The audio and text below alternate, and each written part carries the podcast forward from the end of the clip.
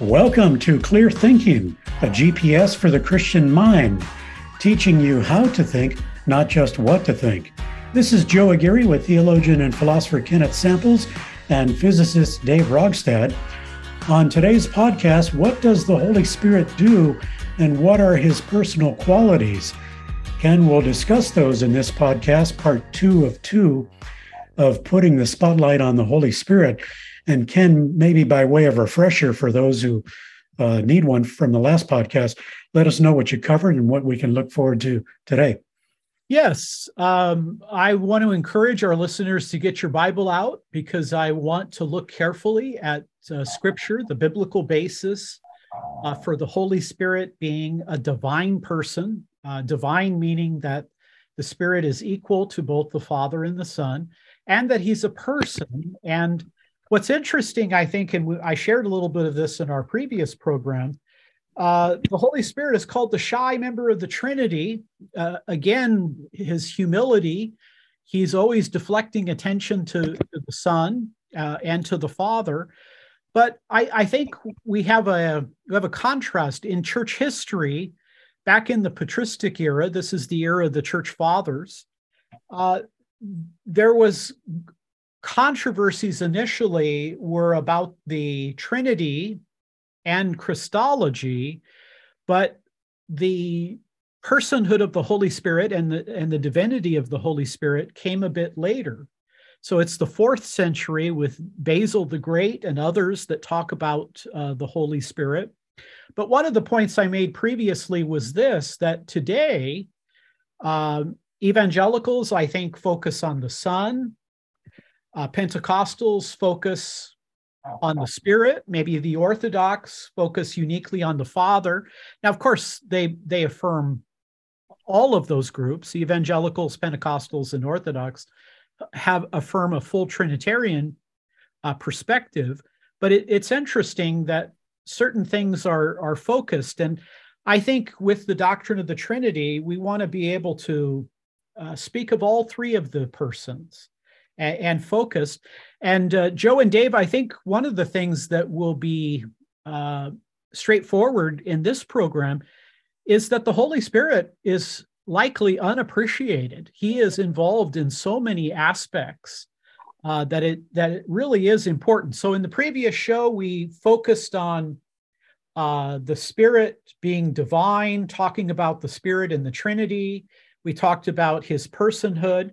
And in the second program, we're going to spend a bit more time talking about uh, the Holy Spirit being a divine person and the actions that the Spirit is involved with.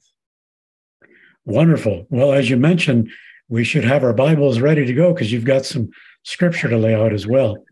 That's exactly right. And and the first point I want to make is that the Holy Spirit performs the works of God. He performs the works of God. Uh, here I'm going to take you back to the first uh, book of the Bible, the first chapter of the Bible. I'm going to take you to Genesis 1 2, which reads The earth was without form and void, and darkness was over the face of the deep, and the Spirit of God was hovering over the face of the waters.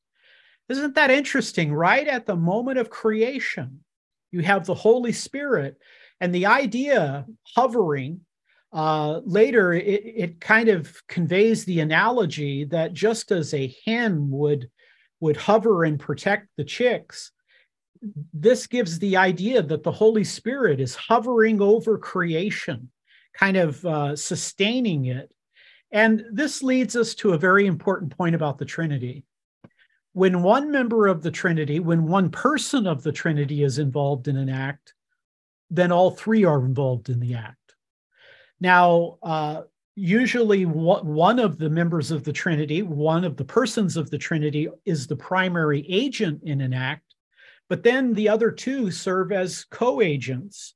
And so we could say, for example, that uh, the Father is the primary agent in creation, but the, but the Son and the Spirit, they are co agents. Uh, so when one person of the Godhead is involved in an act, then all three persons are involved in that act. And um, again, I think that's part of an argument for the deity of the Son and the Spirit. They couldn't be involved in the works that are only true of God unless they were and are God. So let's let's go a bit further here. The Holy Spirit performs the works of God. What's interesting here is we have the divine breath in creation. So in uh, in Psalm 33 6, it says, By the word of the Lord the heavens were made, and by the breath of his mouth all their host.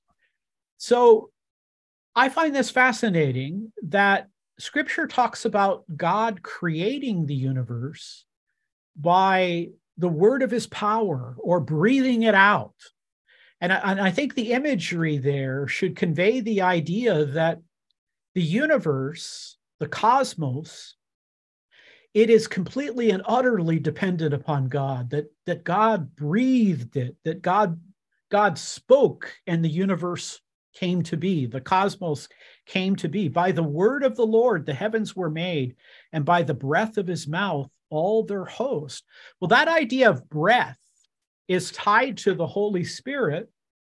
Uh, let me transition from Genesis 1 to now Genesis 2. Uh, and again, we're talking about the divine work of the Spirit, and this is the context of the breath.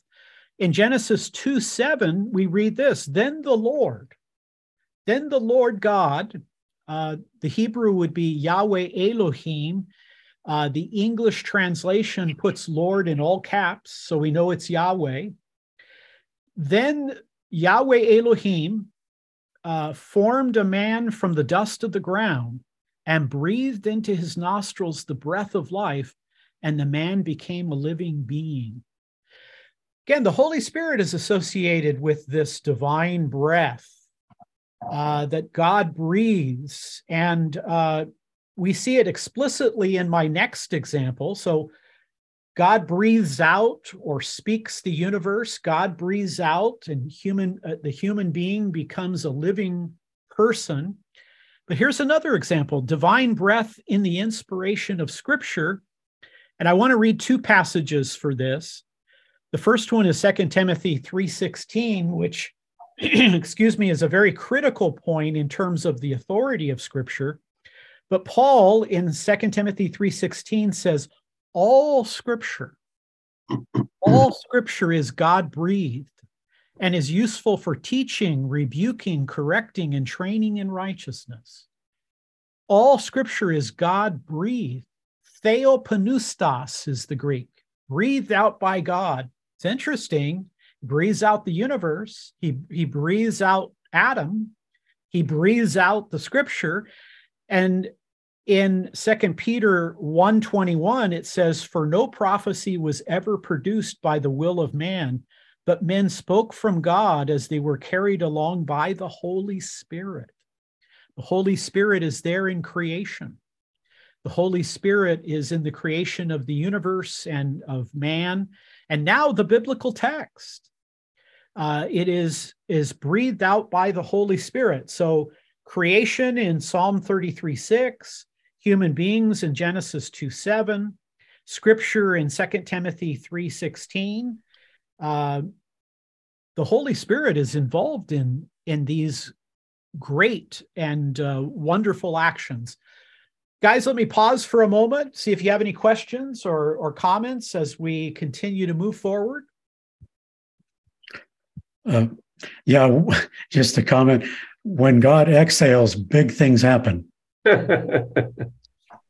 that's you know that's exactly right in fact it leads me to a. Uh, I want to share a little story with you and then a quotation you know this idea of breath and heartbeat um, uh, a few months ago i had an illness and uh, i was taken to the hospital and they my doctor uh, wanted me to stay the night in the hospital because my blood pressure was high and um, they they wanted to check my my breathing and they wanted to check my heartbeat because they're trying to figure out what's what what's what is bothering Ken here. So uh, I had to breathe in, and uh, they put strap me down, checking my heart and all of these kinds of things. Well, I remembered a quotation uh, from one of my favorite uh, uh, biblical aids. This is from the Handbook of, of Basic Bible Text. It's uh, it is uh, it is written by John Jefferson Davis, a conservative Presbyterian. If if, if any of you know me, uh, I usually have my Bible and I have the Handbook of Basic Bible Texts. I carry them around. Well, uh, there's a quotation here. Uh, the the uh, verse that's quoted is Revelation 4:11, and so it says, "You are worthy, our Lord and God, to receive glory and honor and power, for you created all things, and by your will they were created." and have their being. Now, here's the uh, interpretation that uh, that Davis gives. He says, "In every breath, in every heartbeat, we are dependent upon God for our very life and being. This realization leads not only to humility on the part of the creature, but rightfully to a cause of praise and worship to the Creator." Well, when I was laying in the hospital bed I was thinking to myself, man, my breathing is a little fragile right now, and they're a little bit concerned about my heart. And I thought, you know what? If if it's not for the Lord, uh, I wouldn't have a breath, and if it weren't, if without the Lord, I wouldn't have a heartbeat. And you know, we kind of take things for granted in that kind of context. That God spoke or breathed out the universe. He spoke or breathed out human beings. He's the Holy Spirit's breath inspired the, the biblical text. And uh, you don't know how long that, you don't know how long you're going to have the breath. You don't know how long you're going to have that heartbeat. And I was thinking, uh, man, human beings are fragile. Uh, and notice that we associate uh, ill health when people can't breathe properly uh, you know, problems of of the heart. And I thought, man, I'm I'm totally dependent upon uh, upon God, and I I should do more in conveying that idea. You hmm. know. Don't take your good health for granted. Uh, the next breath or the next heartbeat isn't guaranteed, and it's given by God. Yeah. All right. Now, let's talk a bit more here. Uh, we're talking about the Holy Spirit's uh, personal qualities, uh, personal attributes, if you will. Uh, we talked a little bit about the breath of God. Let's look at some of the uh, attributes or qualities that the Spirit has. And here I'm going to John 16. Notice that John 14, 15, and 16 talks a lot about the Spirit, talks a lot about the Trinity. John's Gospel is such an important part of the four gospels. John 16, 7 says this Nevertheless, I tell you the truth. It is to your advantage that I go away. This is Jesus speaking. It is to your advantage that I go away. For if I do not go away, the helper will not come to you. But if I if I go, I will send him to you. Well, the Holy Spirit is described as the the comforter. He's described as the counselor. Uh, why in the world would it would it be to the advantage of the church that Jesus go away? He says, because I'm going to send the Holy Spirit. Uh, and the Holy Spirit, now, now recognize Jesus is the God man. Through his humanity, he is located there in, in Israel. Through his deity, he is everywhere present but he says that the spirit is going to come and so that spirit is going to come upon the church and it's going to move that church throughout the world uh, so again i make a point we made in the previous class if the holy spirit were an energy or a force or a power if the holy spirit were an it he wouldn't be on the same level as the person of the son but uh, Jesus says, you're, gonna, you're not going to be disappointed when I go away. It's to your advantage. And I think clearly they're, they're pointing to Pentecost, right? Mm-hmm. That's when the church is going to explode. It's, it's going to come forward. And so the Holy Spirit is the comforter, the Holy Spirit is the counselor. His name can mean uh, advocate. Um, that's that is so interesting. The Holy Spirit is is involved in that. Now I can take you to another passage again, the Spirit's personal qualities. This is First Corinthians chapter 2, verse 13, where Paul writes this. He says, And we impart this in words not taught by human wisdom, but taught by the Spirit, interpreting spiritual truths to those who are spiritual. The Holy Spirit teaches us the faith.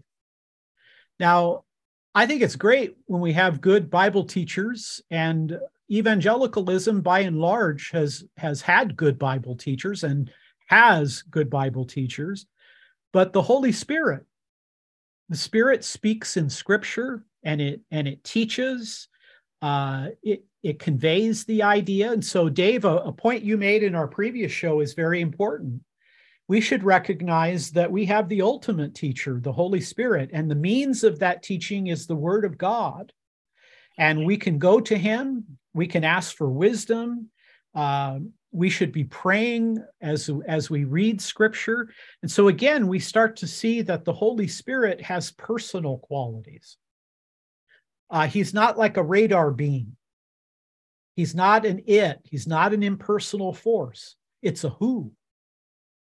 I like to describe the Trinity in philosophical terms as one what and three who's. Uh, whatness in philosophy relates to metaphysics. What's the nature? What's the essence? Well, there's only one essence, there's only one nature, there's only one God. But in terms of the who, the personhood, the subsistence, it's three.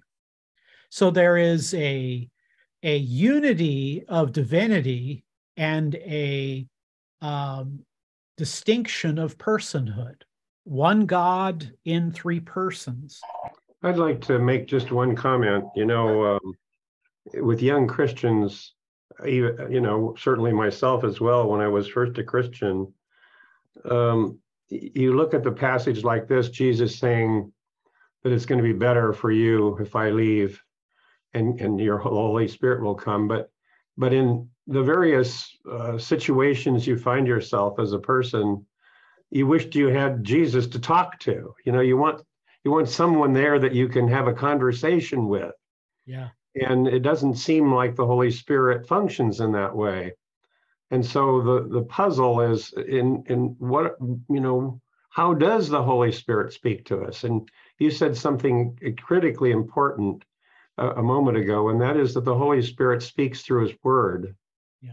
through the word of god and if if we don't have our nose in the book we're not hearing what the holy spirit might want to say yeah. and and the and the way that he speaks I, am just giving my of course my own personal experience here, and I'm sure everybody can maybe say it differently. But to me, one of the first things that happened when I became a Christian, when I accepted the Lord Jesus into my life as my Lord, is my motivation changed.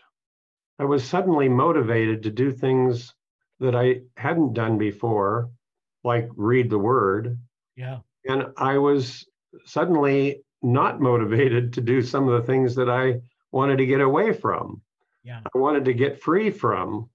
And I think that's the fundamental thing that happens is that our motivation changes when the Holy Spirit comes into our life. And then he he it's sort of an intuitive experience of you just you know something is right or you know something is wrong intuitively uh, but but confirmed and and stimulated by the study of his word. You know, uh, Dave, a couple things. I appreciate your comments very much. I know uh, uh, my pastor uh, at the Anglican Church, his title is rector. He says you need to keep your nose in the book and your knees on the ground. Hmm. um, Good. You know, when you think about the Holy Spirit, uh, he's the one that breathed out Scripture. Uh, and as we study and we think, we want to be careful interpreting scripture. We want to look at the, the context, we want to look at the words meaning. Um, you know, the, the book is a book after all, and it has to be interpreted. But I think it's helpful for us to say, uh, Holy Spirit, you you breathed out this word. help me, help me ha- to have the mind and the heart to be able to understand and and to think about these things. And if I can bring a very practical component to all of this, one of the things that attracts me so much to the Trinity is that I believe human beings, uh, and I, I believe today especially, there is an epidemic of loneliness. And you know, when you're suffering, uh, I recently had a, a, difficult period. I I was hurting, and uh, I was thinking to myself, Dave, that very thing. Uh, I thought, you know, I wish I had Jesus right here, the Holy Spirit right here to talk to him. Well, I I had to rise above uh, my circumstance, and I had to realize that uh, look, God God is like a family, and that's that's one of the fundamental differences between Christianity and Judaism, or Christianity and Islam with with the triune god they're a family and they can be they are love. The father is the lover the son is the beloved the spirit is the love they share and we're adopted into that family. And i remember being very uh, very I, I, was hurting and i was thinking lord um, how can i relate the the struggle i'm having the suffering i'm having my little cross Lord Jesus, how can I relate it to your big cross? And so the idea of the Trinity, uh, and anyone who knows me knows how I like to bring people's attention to it, uh, is because we do have a God of love. We do have a God that we we can relate to. Um, and uh, you know, again, when you're going through suffering, look, the, probably the biggest objection that skeptics have about Christianity is what about all this pain in the world? Pain, suffering. Uh, where can God be? But we see that the three members of the Trinity, they relate to us in that way. Well, let's move on. The Holy Spirit comforts, John 16. The Holy Spirit teaches, 1 Corinthians 2. Now back to, to John again, 16, but this time, verse 13, it says, When the Spirit of truth comes, Jesus is speaking, when the Spirit of truth comes, he will guide you into all truth. So the second person of the Trinity, the, the Son says, When the Spirit of truth comes, he will guide you into all the truth. Uh, the Holy Spirit guides us into truth. He comforts us. He teaches us. Um, Jesus says, It's good that I go away, it's to your advantage. Well, how could it be to the advantage if the son, if the spirit is inferior to the son? He's not. And I, I think what we should see is the spirit's going to come on the whole church. The, the, the church is no longer going to be there in Judea. It's going to spread. And it's going to spread by the power of the of the Holy Spirit. Here's another one, Acts 13, 2 uh, when they were worshiping the Lord and fasting, we looked at this in the previous show, the Holy Spirit said, Set apart for me Barnabas and Saul for the work to which I have called them. The Holy Spirit comforts, teaches, the Holy Spirit guides, the Holy Spirit speaks, and the Holy Spirit speaks in the context of deity. Uh, the Holy Spirit speaks on behalf of God.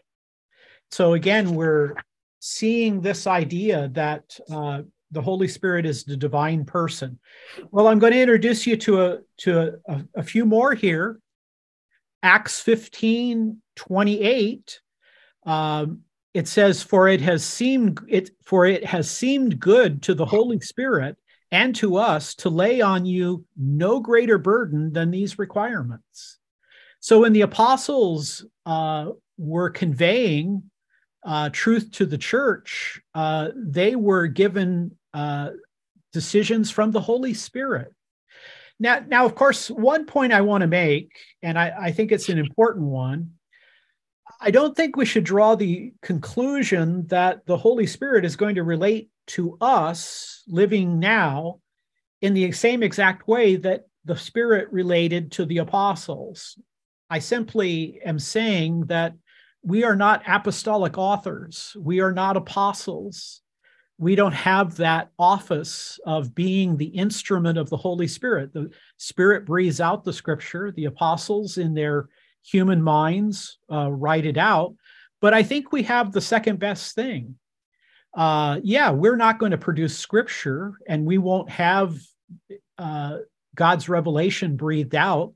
So I'm sorry, Joseph Smith's revelation or uh, the revelation of uh, Ellen White or anything else that they can't compare with Scripture. Um, and but we have the second best thing. He he can guide us. He can teach us by using uh, God's word. And if I can go further, Romans 8 26, likewise, the Spirit helps us in our weakness. For we do not know what to pray for as we ought, but the Spirit Himself intercedes for us with groanings too deep for words. So the Holy Spirit interprets and brings our prayer before the throne of the Father. Now, I don't know about you. I have a, I, I identify one of my real weaknesses in my Christian life is I feel like I I have I have an underdeveloped prayer life. I I believe deeply in prayer and I have a lot of I I try to play pay special attention particularly when people are sick or hurting. I think I learned that lesson when I was ill back in 2003. But I I don't sometimes I don't know what to pray. Uh, somebody has cancer, uh, somebody has going through a divorce, uh, somebody has financial problems, I don't always know exactly what to pray. And I say, Holy Spirit, um, teach me, guide me, help me, right?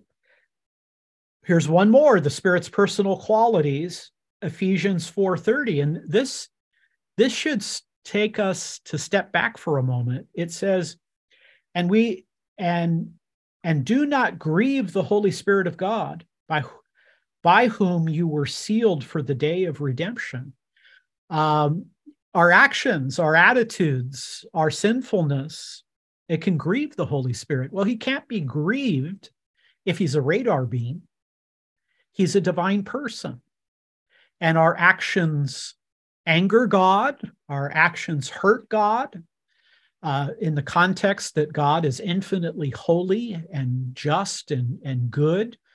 And um, again, I, I think the point that I really want to underscore for our listeners is the idea that when you are engaging in prayer and Bible study, you know, kind of these fundamental things of a, of a spiritual life, you know, you want to spend time in God's word, you want to spend time praying, you want to spend time witnessing.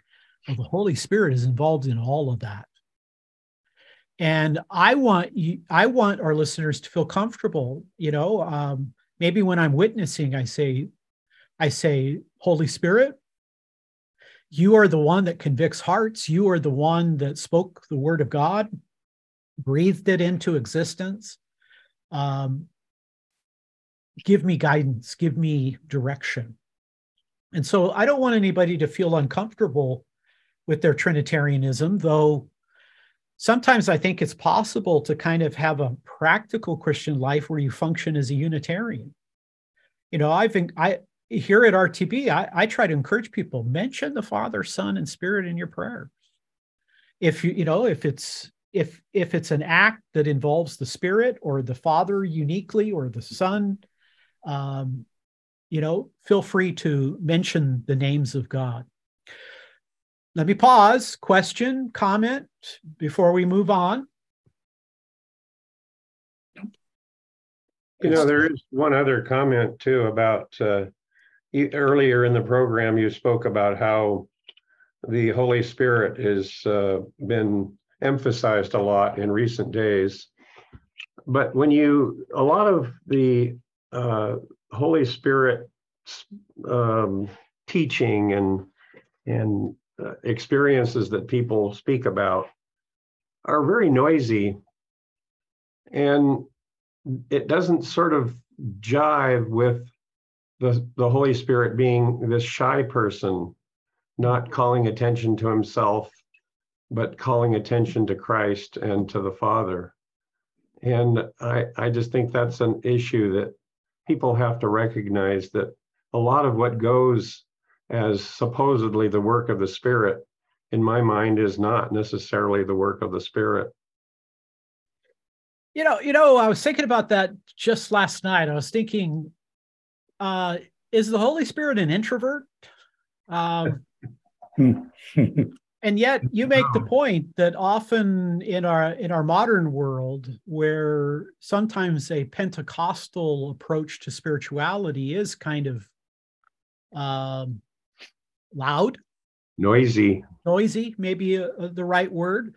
Again no picking on my pentecostal charismatic friends. I love them and uh, i've learned a lot uh, from their spirituality. Um, but I, I, think you make an interesting point and and that is uh, the spirit is always w- willing to defer. And uh, for those of us who struggle with pride which i think is all of us you know, I we want our hey, I want I want to be up here. Uh, the Holy Spirit is happy to draw people's attention to the Lord Jesus Christ. Now let's uh, let's look at another area, and this area is a very important area. It's the Holy Spirit's work in salvation. Because we talk about Jesus as our Savior, and of course He is. I mean, when the witnesses knock at my door, I take them to the Old Testament where it says Jehovah alone is the Savior. Then I take them to the New Testament and say, here it says Jesus is the Savior. Well, if if if only Jehovah is a Savior, and if Jesus saves, then Jesus must be Jehovah. The Holy Spirit is is at work in our salvation. So when we talk about Jehovah, it's Father, Son, and Holy Spirit. The Father sends the Son into the world. He commissions. The Son on the cross says it's finished. The Holy Spirit applies it. So notice here in John 16, 8, again, notice John 14, 15, and 16, a lot of Trinitarian elements here. John 16, 8, when he comes, the Spirit, he will prove the world to be in the wrong about sin, righteousness, and judgment. The Holy Spirit convicts people of their sins. Uh, I know when I first came to faith, I was convicted. Um, and as a Christian, when I sin, I feel that conviction of the Holy Spirit.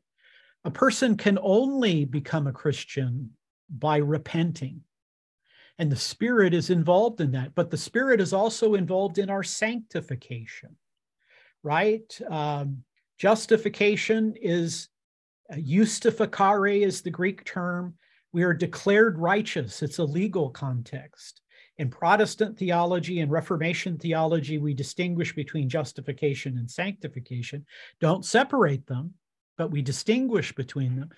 Where sanctification is that process where the Holy Spirit is making us righteous, is working in our life. Um, so Jesus says, when He, the Spirit, comes, He'll prove the world to be in the wrong about sin righteousness and judgment.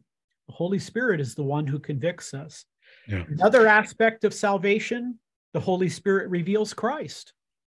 John 15, verse 26 When the advocate comes, whom I will send to you from the Father, the Spirit of truth who goes out from the Father, he will testify about me. You, you see, here is here is a point that I think is so important you can't have Jesus without the Father and the Son. Um, uh, I'm sorry, you can't have uh, the Son without the Father and the Spirit. Uh, he's the Spirit anointed Son of the Father. So he's anointed just like just like the Messiah. He was the anointed one, anointed by the Spirit, but he's the Son of the Father. But it says, when the advocate comes, who I will send to you from the Father, a spirit of truth who goes out from the Father, he'll testify about me. Notice that the Spirit convicts of sin. Notice that the Spirit says, Jesus, the Savior, Jesus, hmm. the Christ, right? Okay, now we go to a great point here. It's the Holy Spirit that regenerates hearts Titus 3 5, one of my favorite passages. He saved us, God saved us, not because of righteous things we have done, but because of his mercy. He saved us through the washing of rebirth and renewal by the Holy Spirit. You know, to have a regenerated heart, to move from a heart of stone to a heart of flesh, to be born again, to be given everlasting life, it it happens through the washing of rebirth and renewal by the Holy Spirit. So, again, when I think about evangelism, when I think about my friends, family members uh, who don't know the Lord, I ask, Lord, um, could the Holy Spirit work here in that process of regeneration? And again, I, I want to make a theological point that I've made before, and that is how could the Holy Spirit be so intimately involved in salvation and not be God? Because we're told explicitly that God is the one who saves us. So the regeneration, a uh, couple more here, but I want to pause and see if you guys want to jump in here. A lot of lot of theological content we're talking about. Yeah, it's just great to see it laid out in scripture. How many times have we read these things and not had them come to our attention the way that you're bringing them to us now. It's just great to see this and gives you appreciation. Many of us have had conversion experiences in our lives. Well, it's not anything we did. We look back and it was the Holy Spirit who did all that. So it gives us reason to worship Him as well. Let me uh, Dave. throw in a comment too. Uh, in a previous show, you um, uh, encouraged us to look at a book uh, that was written by a, author, Gene Veith. It was called uh, Loving God with All Your Mind. Yeah. And uh, I picked that book up and I read it. Very good book, by the way. I highly encourage others to to read that as well. But in that book, there was one place that I was particularly struck by an observation he made, and that was had to do with morality, righteousness. And what he said was that uh, in today's world, there is kind of a social morality as distinct from a personal morality, and that people think that they can get away with uh, just about anything in their personal moral life as long as they have a social morality as long as they are concerned about justice and and the poor and and and which are good things of course but but uh, you can do all of those things and yet god is not going to be impressed because he's going to look at your personal life and ask whether what kind of morality did you have in your personal life? And i was reminded of that in this previous uh, comment that you made about how the Holy Spirit is going to come and prove the world to be wrong about sin, wrong about righteousness, and wrong about judgment. Mm-hmm. And I just uh, saw that in a new light as you shared that as a, as a way in which to express what Gene Veith is in this book, uh, Loving God with All Your Mind. Yeah, Veith, a, a Lutheran literary scholar, um, it talks a lot about the importance of the mind. I, I think your point there, Dave, is very powerful. Yesterday, um, I was talking with George Haraksin and, and some uh, leaders from uh, uh, RTB uh, uh, Asia Pacific, uh, along with a, a break off in, in, Africa. There, there are people who are developing in RTB Africa, but we were talking about the difficulty that arises when when Christians are perceived as being hypocrites with a capital H. And what I mean by that is I think all Christians are hypocrites with a lowercase h, meaning that we all sin. None of us love God with our heart, mind, soul, and strength, and our neighbor as ourselves. Uh, none of you, none of us have ever done it for a day. I wonder if I've done it for 15 minutes, but you know, uh, all of us are hypocrites and that we need to confess our sins, we need to repent of them. But then there's this bigger problem of, of hypocrisy with a capital H, where people live dual lives.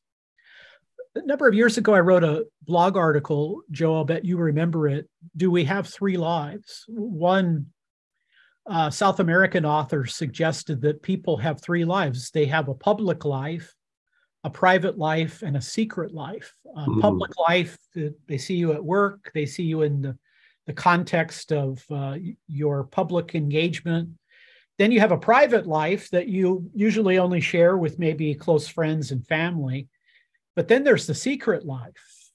And maybe uh, nobody knows what that is. And um, that secret life is is not secret to god. That secret life is not secret to the holy spirit. And thus dave to your point how important it is that integrity has to run through all that. That we have to confess our sins. We need to recognize that uh, sin hurts our reputation. It damages our relationship. And so you know that's very important. Um, I, I think that idea of a public life a private life a secret life but nothing secret to the holy spirit. Now let's go a bit further here. Still got some good content to cover before our, our time gets away from us. Um, another point is that the holy spirit enables a person to confess christ as lord. Wow. First corinthians 12 3 Paul says, Therefore, I want you to know that no one who is speaking by the Spirit of God says Jesus be cursed. And no one can say Jesus is Lord except by the Holy Spirit. Now, this is this is loaded. Um, you know, whenever I hear someone blaspheme the name of Jesus Christ, uh, it bothers me. It hurts me. And I usually respond with Jesus is Lord.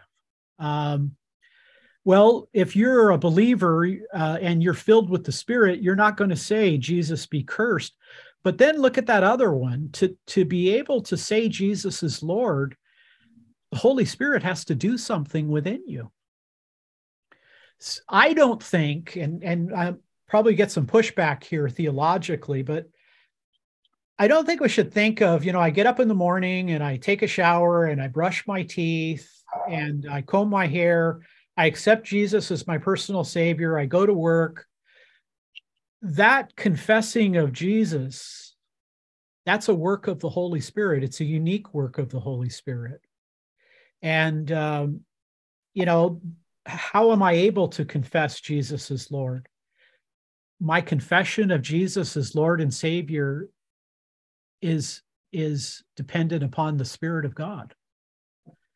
So that's why I think, you know, he's underappreciated. I mean, the Spirit's doing a lot of work and he doesn't get a lot of credit.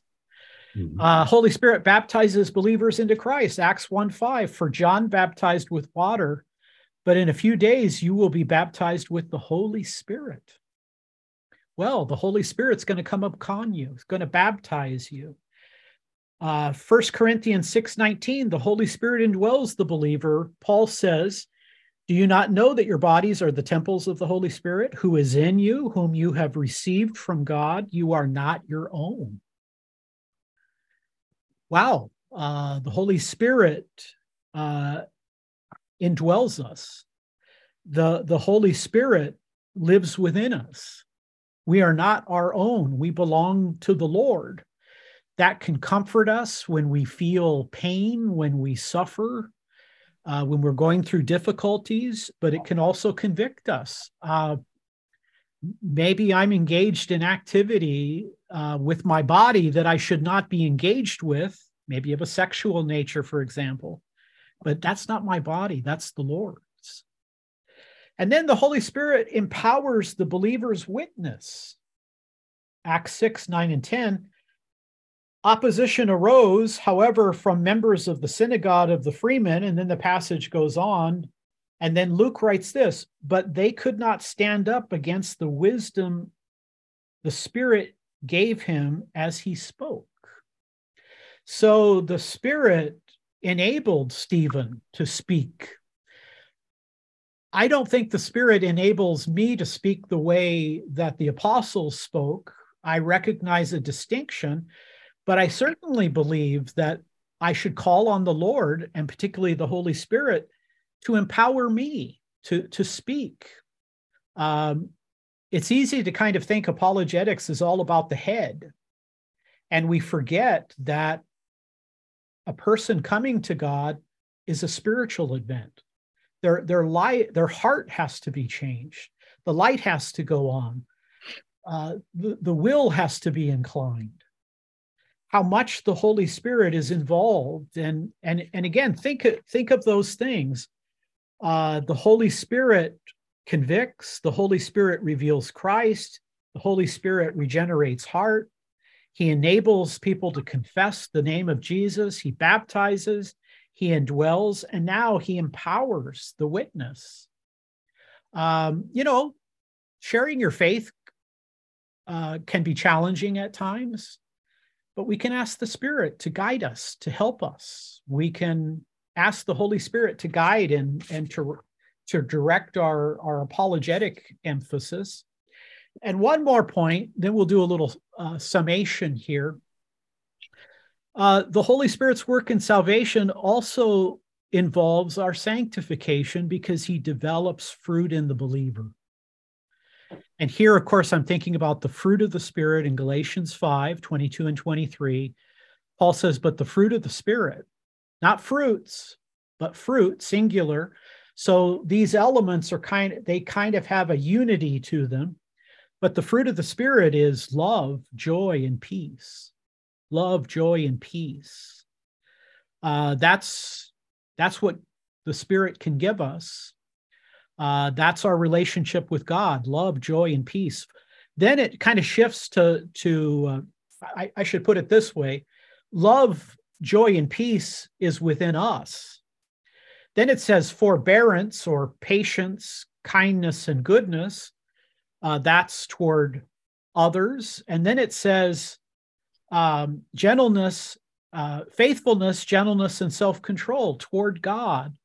And Paul says, against such things there is no law. So the Spirit is active in our salvation, um, both in regeneration and, and developing our sanctification. And um, I think the Holy guys, I think the Holy Spirit is unappreciated. I think the Holy mm-hmm. Spirit can be underestimated. And um, again, I, I want to give you a time to ask a question or make a comment before I before I give some references for further study. Sometimes I um, puzzle over people who claim to be Christians and have the Holy Spirit and they seem to get away with a lot of things that I can't get away with.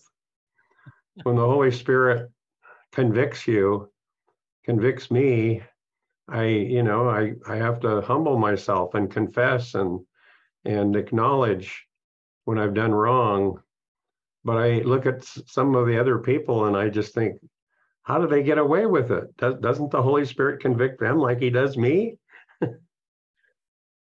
Well, you know, love is uh, love, joy, and peace. If if uh, since we're right with God, since we are children of God, we've been adopted, we've been acquitted. Uh, Jesus has made a a sacrifice that, and His blood has cleansed our sins. Therefore, we can we can love and we can be joyful and peaceful because we're reconciled with God. But that sanctification pro- process is long and it's challenging and it's difficult. Um, mm-hmm. And, you know, it, it, there's no doubt that there is a struggle. And I, I like, I wish non Christians who observe Christians could recognize how far uh, God has taken them and not just look at, you know, the times that they're not loving or, you know, not caring. And, uh, so yeah we want to be tight with the holy spirit we want we have we have allies the father the son and the holy spirit and uh again i see this in the art of the church i i love church art i I like traditional churches. Uh, I mentioned in my church there is a stained glass window with the Spirit reflected as a dove and then as fire. I, I always go by it and just look at it and uh, think about the Holy Spirit. Joe, any last comments? Uh, no, I, I, suppose I could say just uh, hearing these last two podcasts uh, that uh, I probably have been underappreciating the Holy Spirit, and especially seeing all these Bible verses really hit you upside the head. Dave mentioned one of them that he saw in a new light. It's just great to see all this, and there's there's just a the Holy Spirit's been busy for a long time. Maybe that's the way to put it. Not just the last two thousand years, but as you mentioned in the previous one, at at creation as well. So uh, we need to appreciate His work more and embrace Him in our lives and allow Him to continue His sanctifying work. I love to say that the that the Father has given us the two great gifts. He's given us his son, our Lord Jesus Christ, and he's given us his spirit, who is our helper and our comforter. Couple books. Um, I write about the Holy Spirit in the context of the Trinity in my book, A World of Difference and Without a Doubt, which are uh, the first two books that I wrote as a sole author. But I want to recommend books that focus uh, distinctly on the Spirit. Uh, Sinclair Ferguson, very good, fine Reformed theologian, wrote the book The Holy Spirit. And then Michael Green, who was a charismatic, uh, wrote I Believe in the Holy Spirit. And that comes directly from the Creed, the Apostles' Creed, that third uh, section. I believe in the Holy Spirit. And uh, uh Michael Green really has always blessed me with his writings and his his devotion. So some good works to to follow there in terms of resources. Great. Thank you for those recommendations. Thank you for listening to this podcast. We hope you are enjoying uh, clear thinking and you're passing along the link to others and uh, let you let us know your comments. You can reach out to Ken via Twitter at RTB underscore K samples. We'll be glad to read your comment here and give you a shout out. So, uh, Ken, some people have been reaching you. Um, in fact, regarding without a doubt, since you mentioned that, here are a couple of people who've expressed appreciation for it. It says, uh, without a doubt, is a game changer and amazing reference. That's from Dave Anderson. And another one I've used without a doubt as a resource many times. That's from Francis Salerco. So thank you for uh, sending those comments in. And we appreciate your uh, reading Ken's resources. I get the fun of editing them when you write a book, Ken, of being a part of the editorial team. And yeah. I'm sure you, as author, appreciate hearing uh, these notes being uh, passed along. Yeah. All right. Well, that's going to wrap it up for this podcast. Get clear thinking sent to your device by subscribing to the Reasons to Believe podcast on Apple Podcasts, Podbean, and most podcast services. For Ken Samples and Dave Rogstad, this is Joe Aguirre with a reminder that the goal of apologetics is not victory but truth. Thanks for listening and join us for the next edition of Clear Thinking. Thank you for listening. Your prayers and financial support are reaching people with reasons for faith in Jesus Christ, our Creator and Savior. To allow Reasons to Believe programs like this to continue, make your gift today at reasons.org.